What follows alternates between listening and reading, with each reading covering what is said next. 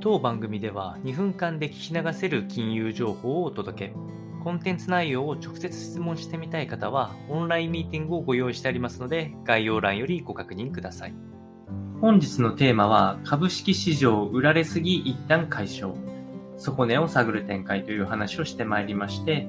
えー、直近のこうアメリカ株式市場においては8週連続下落ということで、え、過去ないぐらい下落が続いていた。まあ、これらは、えー、金融緩和を続けていたアメリカが金融引き締めに転じることが分かって、かつ物価上昇、インフレが思ったより強く早く市民の影響が出始めているということから、なるべく引き締めを早くしたいということから、えー、どんどん株式市場が売られていったというような展開でした。まあ、ただし、えー、すごいスピードで売られすぎていく中で、インフレ自体のピークはもうすでに迎えているのではなかろうかと